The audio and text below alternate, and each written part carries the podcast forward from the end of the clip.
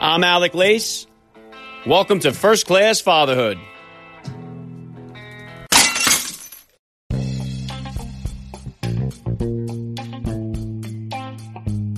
Welcome, everybody, to episode six hundred fifteen of the podcast. I'm happy, as always, to be here with you. Thank you for stopping by. If this is your first time listening to the podcast, please get over there and bang that subscribe button. You do not want to miss all the action coming your way right here on First Class Fatherhood. All right, dads, we are going to have some big changes coming to First Class Fatherhood soon. I am excited to share some really awesome news with you guys over the next coming weeks, so be sure you lock it into First Class Fatherhood. Today, I've got a great guest for you guys. Kurt Schlichter joins me on the podcast. Kurt is many things. He is a successful trial lawyer in the L A area. He is a U S Army colonel who served in Operation Desert Storm, Operation Enduring Freedom, and wears the silver jump wings of a paratrooper. He commanded the elite first Squadron eighteenth Cavalry Regiment. He's also done stand-up comedy and has grown quite a following on social media, Twitter in particular.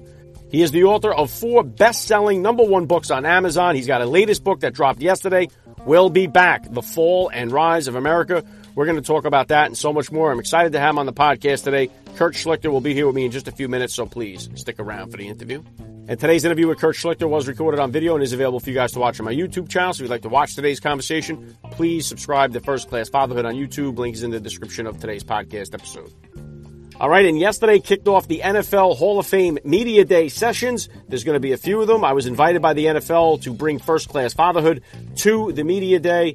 Yesterday I spoke with Bryant Young of the San Francisco forty-niners and head coach Dick Vermeil. I'm going to bring all the sound bites to you guys once it's all completed tomorrow. Uh, they have a session with Tony Boselli, Leroy Butler, Richard Seymour. So once I have all the clips together, I'm going to put them together in one little special package to hit you guys with it. Always an honor to be invited to things like this. Very humbled that the N F L has brought me to so many Super Bowls. Uh, the last four I've been able to participate in. Uh, the Hall of Fame, this is my second year doing it. So pretty cool stuff. I'll be dropping the clips, the highlights, and a special episode once I have everything together for that. And if you're going to be buying tickets for next year's N F L season, get yourself over to SeatGeek dot com and buy Buy your tickets over there. Right now, baseball is the hottest thing going.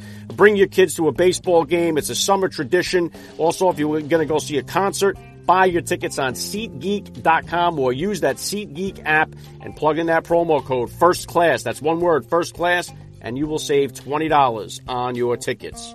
All right, be sure you guys are following me on Instagram at Alec underscore Lace for all the upcoming guest announcements. And as always, please help me spread the word about the podcast every father in your neighborhood or in your contact list. Let them know about the show that's here celebrating fatherhood and family life. Fatherhood rocks, family values rule, and every day is Father's Day right here with me. And I'm going to be right back with Kurt Schlichter. I'm Alec Lace, and you're listening to First Class Fatherhood.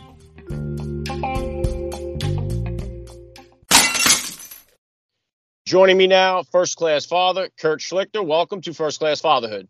Hey, thanks for having me. All right, let's start out like this. How many kids do you have? How old are they?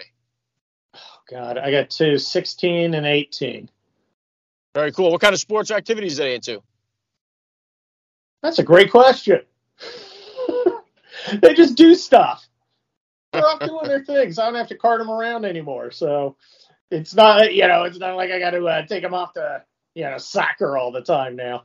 Uh, that's the nice thing. Look, the the the whole thing is a uh, uh, fatherhood is a series of steps where the children become more independent, uh, and uh, each of them is a wonderful uh, uh, a, a wonderful gateway into uh, uh, freedom, uh, both for you and for them. Yeah, my oldest is sixteen. I got four kids myself. He just uh, started a job.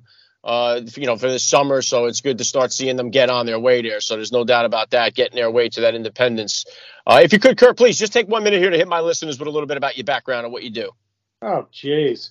I do a lot of things. Uh, retired Army colonel. I'm a trial lawyer in L A. I write t- uh, t- columns at Town Hall. I got the new book, We'll Be Back: Fall and Rise of America. That's out uh, July twelfth. And, uh, you know, I just, uh, you know, I, I just do stuff. Yeah. We're going to jump into the book in just one second here, but then take me back then to the beginning of your father, and thank you for your service, and take me back to the beginning. Oh, please, I was a colonel. I didn't do anything. Come on. Take me back to the beginning of your fatherhood journey then. About how old were you when you first became a dad, and how did that experience change your perspective on life? Oh, geez. I was, God, forty? Because I didn't get married till I was thirty-eight. It just never occurred to me to. Um, And I, I think that uh, in, in retrospect, I think one of the things we got to do in society is to move back to early twenties marriage. Um, I think that makes a lot more sense. Uh, not that I'm particularly unhappy about the way it turned out for me, but I think as society, uh, you know, we, we raise people, we tell we, we send them to college or to jobs and tell them that's that's going to be the important thing. And then, you know, they get around to the things that actually start to matter uh, ten years after they should. So I'm I'm I'm kind of a believer. And I, I talk about it in the book uh, that uh, as a society, we need to move away from that. Uh, the idea is that twenties should be your party time. Well, I'm actually having a pretty good time now. I, I mean, I, I, I certainly have a better time than I had in my twenties. I had a pretty good time in my twenties. Um, so I think I think society should move towards earlier families, and there are ways to do that. Well, I agree with you there, Kurt. And it's interesting, too, that we just, you know, passed the fourth of July and how many of the signers of the Declaration of Independence were in their early twenties. I mean, these were guys yeah. that were we would consider too young in our society to do anything but go and party on the weekends. And they weren't doing that then. They were more responsible. It seemed they had a, a, a better education than it seems like we have right now going on in this country. And I wanted to jump into those parts of the book. Uh, We'll Be Back, The Fall and Rise of America. I talk on this show all the time, Kurt, about the fatherless crisis, the brokenness of our nuclear family units. I point Absolutely. to that. I think, in my opinion, it's the number one issue, societal issue that we have facing our country. And it is at the nucleus of all these other social issues that are just revolving around it. So do you address that in the book? What's your thought on the fatherless crisis in America? No, I, I think you're absolutely correct. And I think we need to, uh, as a society, stop pretending that alternative family systems are somehow a replacement for the traditional nuclear family. They're not. It's it, it, it, and, and we keep seeing the results of it. Uh, if you go to prison and ask for a show of hands, uh, how many were raised with a, uh, a you know a, a, a father in the house, you won't see many hands. It, it, The thing about it, look, I, I I was an Army officer. My job was to control the anger and aggression of young men. Okay, it was to direct them to go kill people, but also to direct them not to kill, go kill people. Uh, young men are volatile, and we we see that. Uh, we see that when they go off the rails, as we saw in uh, uh, Illinois the other day. Uh, they can be extremely dangerous. That needs to be moderated, and that's what traditional families have done for, for millennia. You know, mothers have a role, fathers have a role, society has a role, uh, and that energy needs to be sent somewhere. And unfortunately, our message to young males is, first of all, you know, you're bad because you're male, and you can't. And traditionally, male things uh, you can't do them because that makes you a bad person. Uh, a male wants to create and to destroy. That's what males do. They build and they wreck. And uh, both of those are important things, by the way. Uh, women in general do other things. The the, the, the problem is uh, so much of the uh, society's institutions, particularly schools, has become gynocentric. It's become all women. And the women part of the equation is is, is hugely important. It's fifty percent of it. But if it's one hundred percent of it, you've got somebody being sent messages and and and guided by someone who can't fully understand what it is to be male. So and, that's a problem. And yeah. you have alienated young men. They, they they surround themselves with video games and pornography. They have no they, they're not inclined to do anything, to achieve anything. Sad. Yeah, we're we're really living in the time of the beta male, it seems as if, though, because masculinity has come under attack. Uh, men are just been, you know, as far as it used to be. And even today, when you like my wife stayed at home to raise our children until, you know, they became old enough. Now she has a, a part time job yeah. over at our local church. But Same with my main, mom.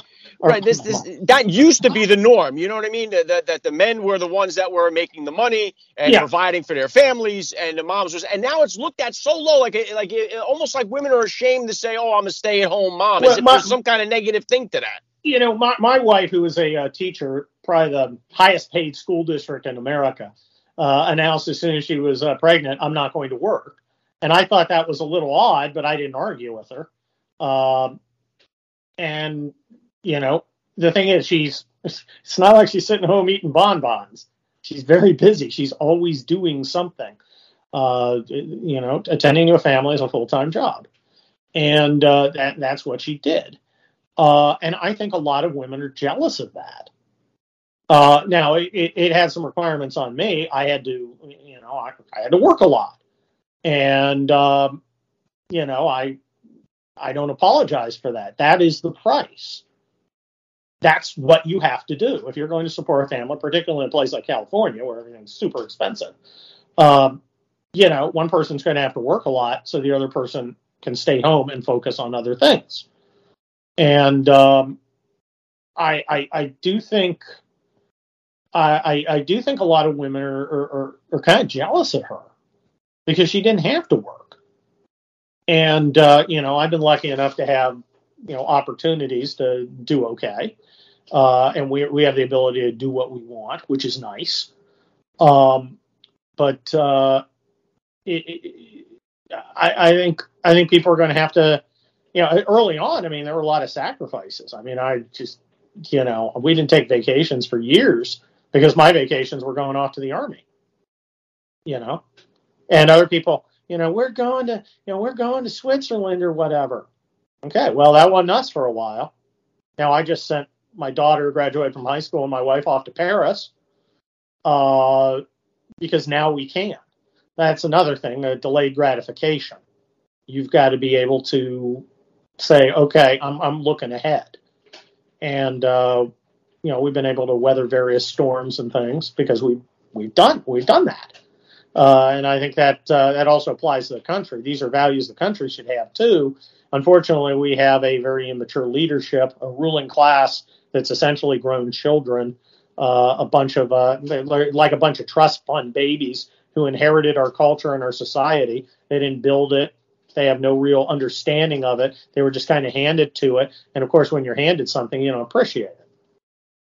There's no doubt about that. That that has been uh, the case all throughout history here, Kurt. But another another big issue, like I say, uh, one would be obviously the breaking down of the family unit. Another one is the education system in this country yes. has completely fallen apart. I mean, I, I would argue that it, it is up there as far as one of the major causes uh, for the decline here in America. And I would say you now with your kids, how important is it for you to send your kids to college? Is college necessary? Uh, is it doing more harm than good in this country? What's your take on sending kids to college? Do you address uh, it in the book? I refuse to buy into the uh, college scam. I don't mind. I, I approve of education. Look, I, I went the traditional route. I went high school. Then I went U C San Diego, which is now a really prestigious school. And I managed to weasel my way in uh, forty years ago. Uh, but uh, Uh, and then I, you know, went to grad school and then went to uh, uh, grad school again through the military. Um, so I kind of had a traditional thing. The traditional thing, I think, is dying. First of all, the kids understand the cost benefit thing. And the question is, you know, am I going to take a two hundred thousand dollars loan to get a basket weaving degree? And they're not doing it. Um, a, uh, a, a lot, you know, there's still people still go the traditional route. But the problem with the traditional route, besides the money, is also the wokeness and the fact that you're not getting much of a value. You know, you know what the you know what your hardest day at Harvard is? It's the day you apply, because as soon as you get the as soon as you get the uh, acceptance, you're done. You're in. You're in the club. It, some people flunk out of Harvard, but you practically have to try. If you want to get through, you're going to get through, and you're going to be, you know, have a Harvard degree, and you've got a a glide path if you want it. Um, so in that way, you have people who have worked hard, but yet they haven't really worked and they haven't really had to. I think some people take advantages of college. Uh, at college, I, I, I literally have almost no recollection of my classes, but I worked on the papers and I wrote and wrote and wrote. And I worked in, uh, I got an internship in Congress and I went and did that. Those are the things I remember. Oh, and the partying. Um, that's another thing. I'm not sure a lot of people are really thrilled about sending their kids away to a drug and booze uh, uh, fest. Uh, you know, I mean, that's just sort of, you know, a, a landlocked booze cruise uh, with hookups. And, of course, the uh, ever-present risk of having your life ruined because some girl who you uh, got together with decides retrospectively that uh, she didn't consent, even though she appeared quite eager at the mo- heat of the moment. Um, so I think, uh, look, academia has got to be re- uh, has got to be changed. Uh, it has become a subsidized sanctuary for uh, basically communists, bums, losers uh, on the faculty and, and the administration. Uh, we need to end student loans, or at least government approved student loans. If you can go convince Bank of America to lend you thirty grand to get a degree in gender studies, more power to you. Uh, and you can bankrupt out of it. So if they want to take that risk, fine.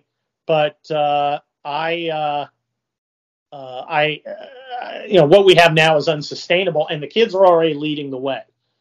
Uh, yeah, a lot go to regular four-year college. A lot will go to uh, community college. Uh, a lot will uh, maybe not go to college. And these are becoming viable options, even though the schools still want you to do the traditional path. Yeah, I think we're still getting that same message, but it's just a different world. I've had so many different uh, entrepreneurs on this show, and and they'll say, they'll be the first to say, they don't even look at where you went to college. It's not even important to them when they're thinking about hiring. To, to me, it's actually when I'm hiring as, as a lawyer. I remember I had a person with a Dartmouth degree wanted to come in and be a clerk during law, her law school. And, you know, Dartmouth, pretty, pretty prestigious. Comes in, and, you know, the first day she's fifteen minutes late. Now, it's kind of hard to find parking at my building. I get that. So we we interviewed, two of, two of the partners interviewed her, and we said, you need to come back and you talk to the third partner. She was fifteen minutes late again. Third partner met her at the door and said, no. And she said, what? Said, no, you you we're not going to interview you. But but I went to Dartmouth. Yeah, I know, but you you were late twice. You don't get to interview. And she's stunned. No one ever said no. No one ever had a standard. I was just staggered. And this was not like a right-wing partner. This was a fairly liberal partner. And, um, you know, it, it, it, I, I, how do you come out of uh, how do you come out of what's uh, what you call a prestigious university, and you don't even know to be where you need to be on time? Yeah, I think, Kurt, too, a lot of the problem is, too, there's there's never any consequences for the actions. I mean, we see that with people being let out of prison time and yes. time again uh, for, for offenses. It's a big part of the problem. But I also wanted to say, yeah, the college, I think, is one problem, major problem there. But now it's gotten into the grammar school age yes. where everything has changed. I just recently had Governor Ron DeSantis on the podcast here because I think he's one of the most pro-family yep. uh, pers- people in politics. And I love the fact that he's avoiding those conversations from happening with our little kids. There has been a big infiltration of these people that seem to want to teach sex to children that are in kindergarten, first and second grade. And to me, the fact that we're even having these conversations is, is very, very alarming and very, very scary. Look, they, they like much of the uh, uh, institutional establishment, they think that, that the institution belongs to them rather than to the people, and they're just kind of the stewards. Uh, so they use it for their own perverted ends. Some of them uh, uh, just love the narcissism, talking about how, you know, I'm a two-spirit, non-binary, gendered, furry, otherkin, you know, and getting attention from little kids, which is bizarre and psychotic. Uh, others are just flat-out pedophiles, okay? You, there's never a good reason to talk about sex to somebody else's kids. There literally is no reason to, unless you're investigating a sex crime, okay, as a cop, and you got another cop in the room with you, okay?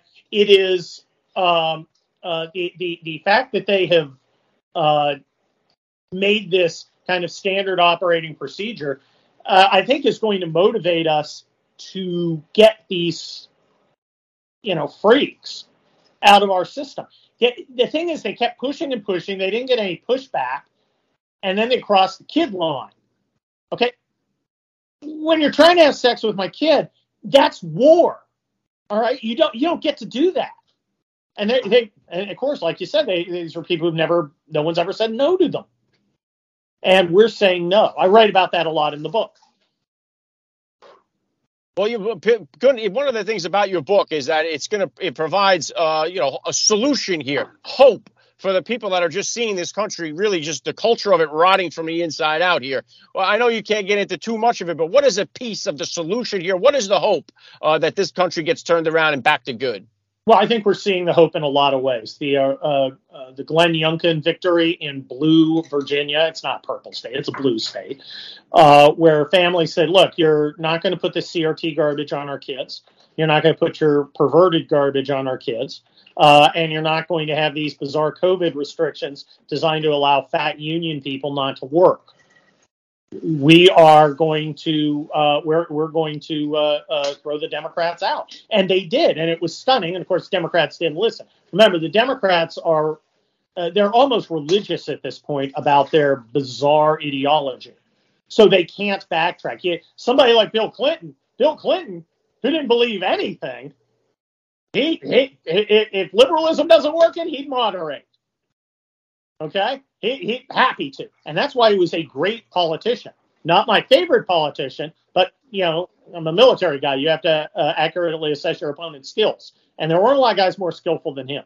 And he did very well because he was able to moderate. The liberals can't, progressives can't today because this is all religious stuff to them. Uh, the other big thing that I'm seeing is uh, uh, the Democrat disappointment over uh, the Latinx vote. Because remember, the uh, the Latinx vote was supposed to be uh, owned by the Democrats. They saw Hispanic Americans as one big block, uh, which, which is absolutely untrue. Uh, but and they also saw them as people who would gladly kind of be a uh, subclass. They they'd be immigrants forever. They'd never advance. And of course, they all came here to get ahead. So you have all these hardworking, faith-centered, uh, patriotic, Uh, family-focused people, and they immediately come to America, start making better lives for themselves, and might move right into the middle class. And then they realize, well, the Democrats don't support us, and the Democrats are like, but, but, but more racism. And most of them are like, you know, there's you know, there, the, the fact that my family came from Colombia is the least important thing about it.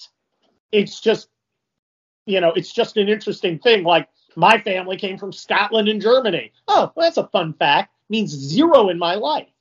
And as you know, as people stay in America longer, it becomes more of a fun fact. My my my in-laws are Cuban.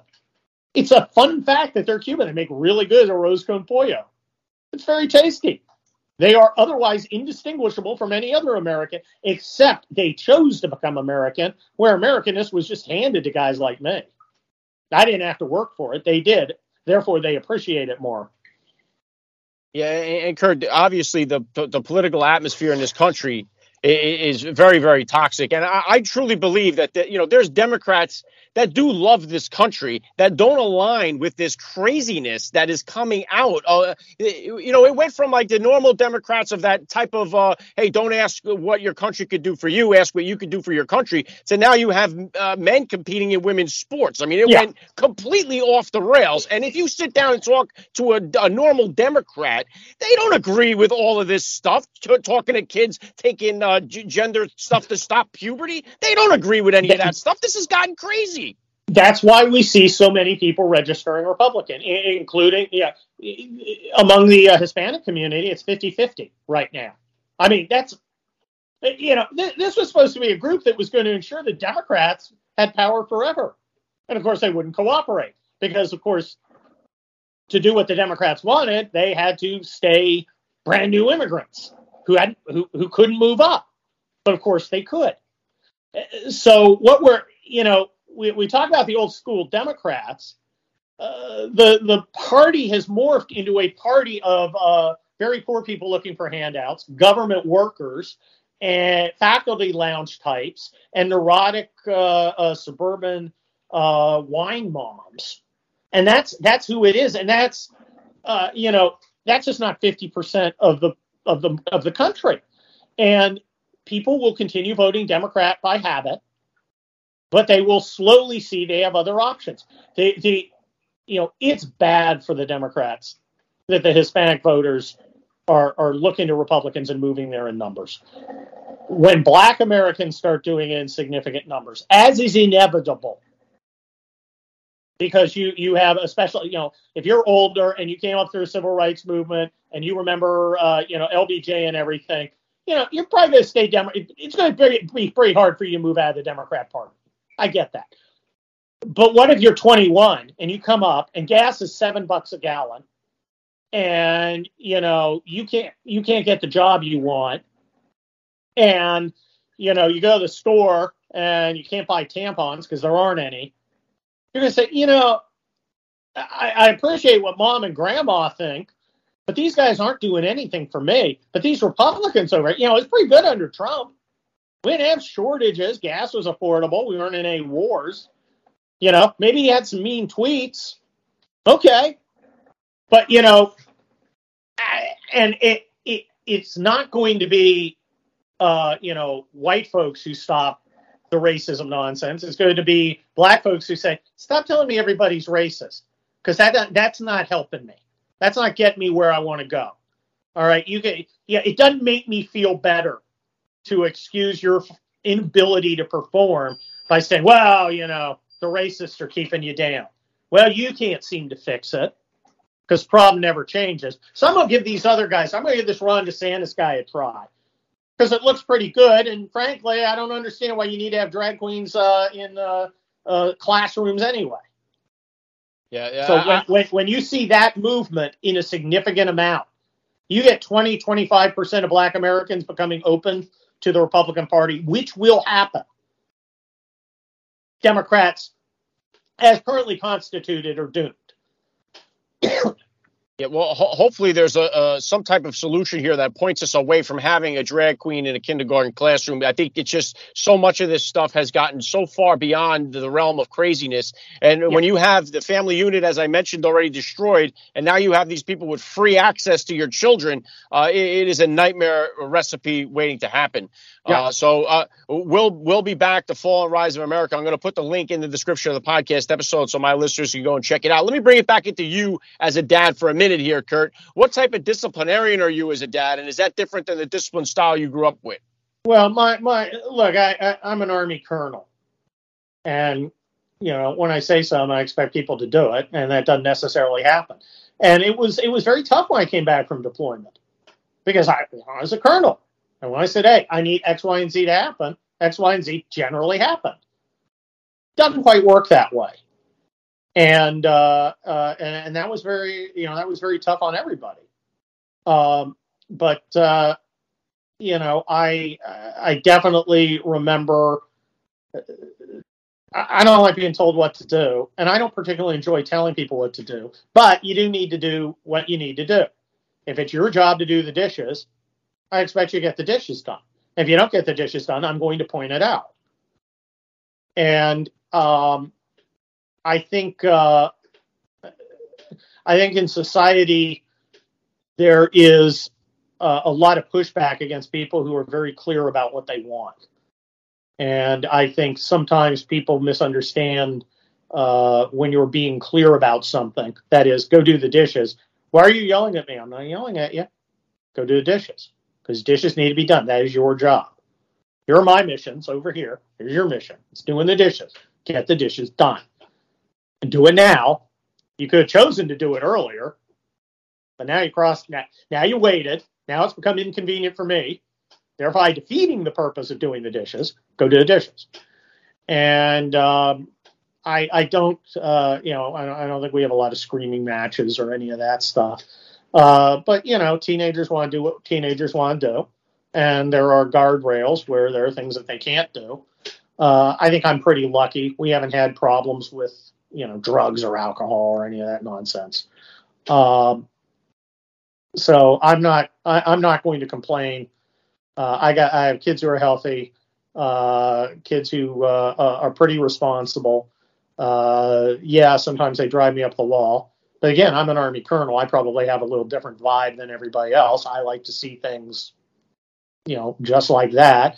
And it, it, it and that's not a reasonable, always a reasonable way to live because, you know, civilians are civilians. Uh, so it's kind of incumbent on me not to be uh, uh, expecting everybody to be like in my infantry company or my infantry battalion.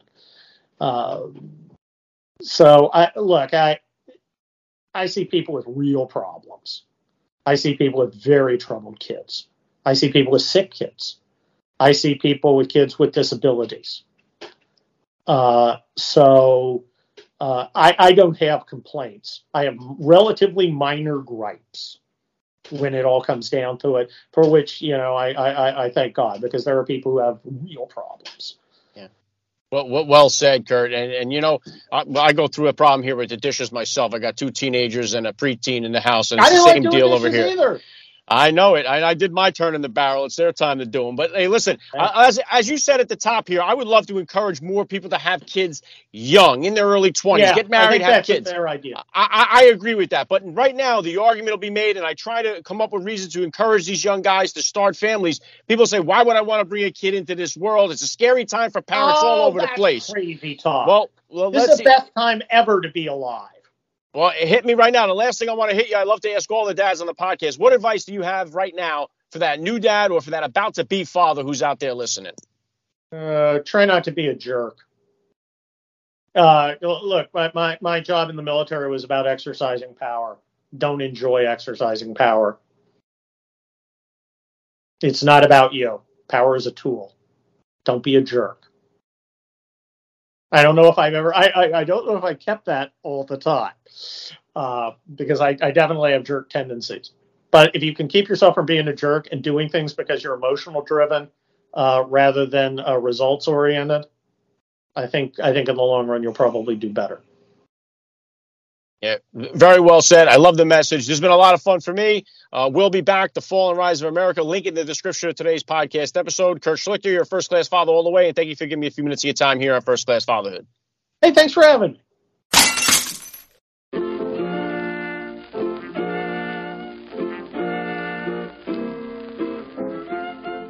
Back to wrap things up here on First Class Fatherhood. I got to give a special thank you once again to Kurt Schlichter for giving me a few minutes of his time here. That was so cool. Please hit me up on Twitter, guys, or drop me that D M on Instagram. Let me know what you thought about today's episode. I always love to read your feedback. Like I said at the top, I've got some big announcements to make here for the podcast. Uh, really, really excited to share it with you. So make sure you lock it into First Class Fatherhood. I'll be dropping the news over the next course of the next couple of weeks. I got some great interviews coming your way soon, so follow me on Instagram at Alec underscore Lace to find out who they are. That's all I got for you guys today. I'm Alec Lace. Thank you for listening to First Class Fatherhood. And please remember, guys, we are not babysitters. We are fathers. And we're not just fathers. We are first-class fathers.